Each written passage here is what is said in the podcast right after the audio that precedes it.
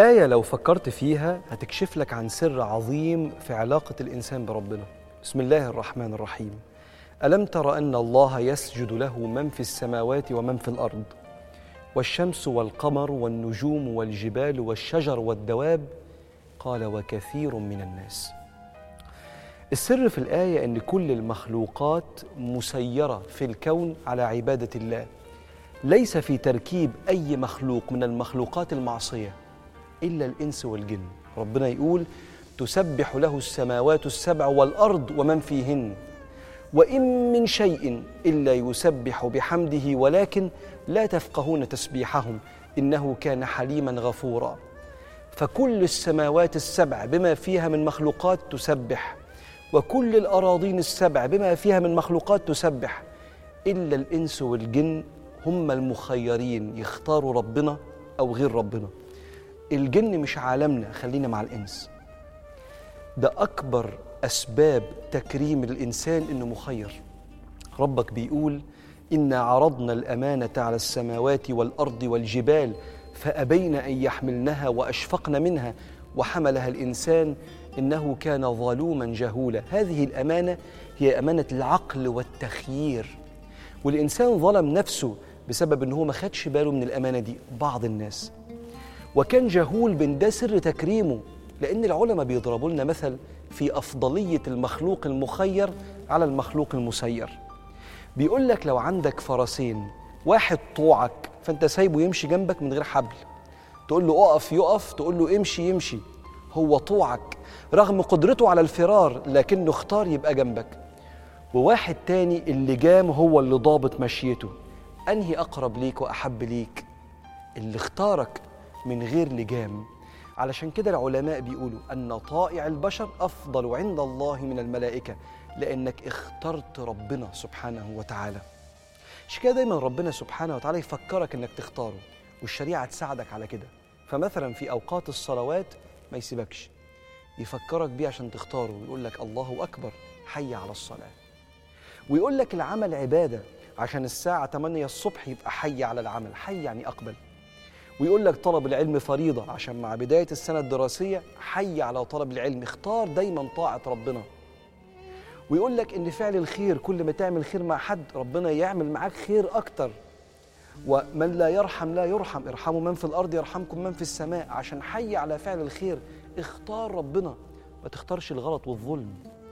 نعمة كبيرة أيها الإنسان المخير إن ربك ما يسيبكش لا يرشدك لطريقه.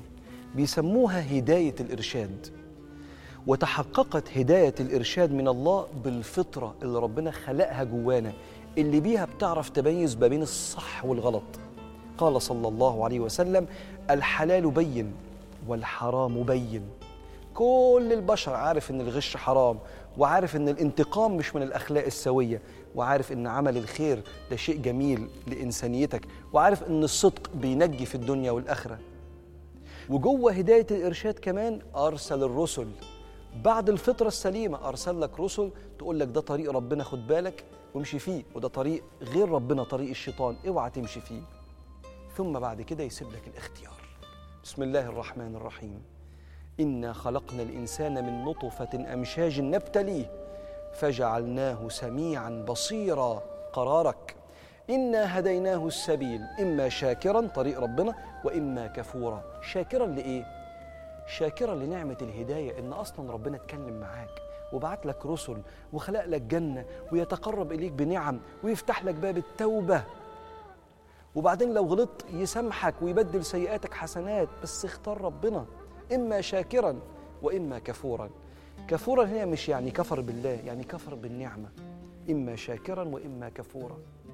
بشر بن الحافي في بداية حياته ما كانش قريب لربنا وكان عامل حفلة في بيته فيها رجال ونساء بيرقصوا فواحد معدي سمع صوت العزف من جوه البيت فخبط على الباب فتحت له بنت قال لها صاحب هذا الدار سيد أم عبد؟ قالت بل سيد إنه بشر بن الحافي. قال نعم لو كان عبدا لاستحيا من سيده.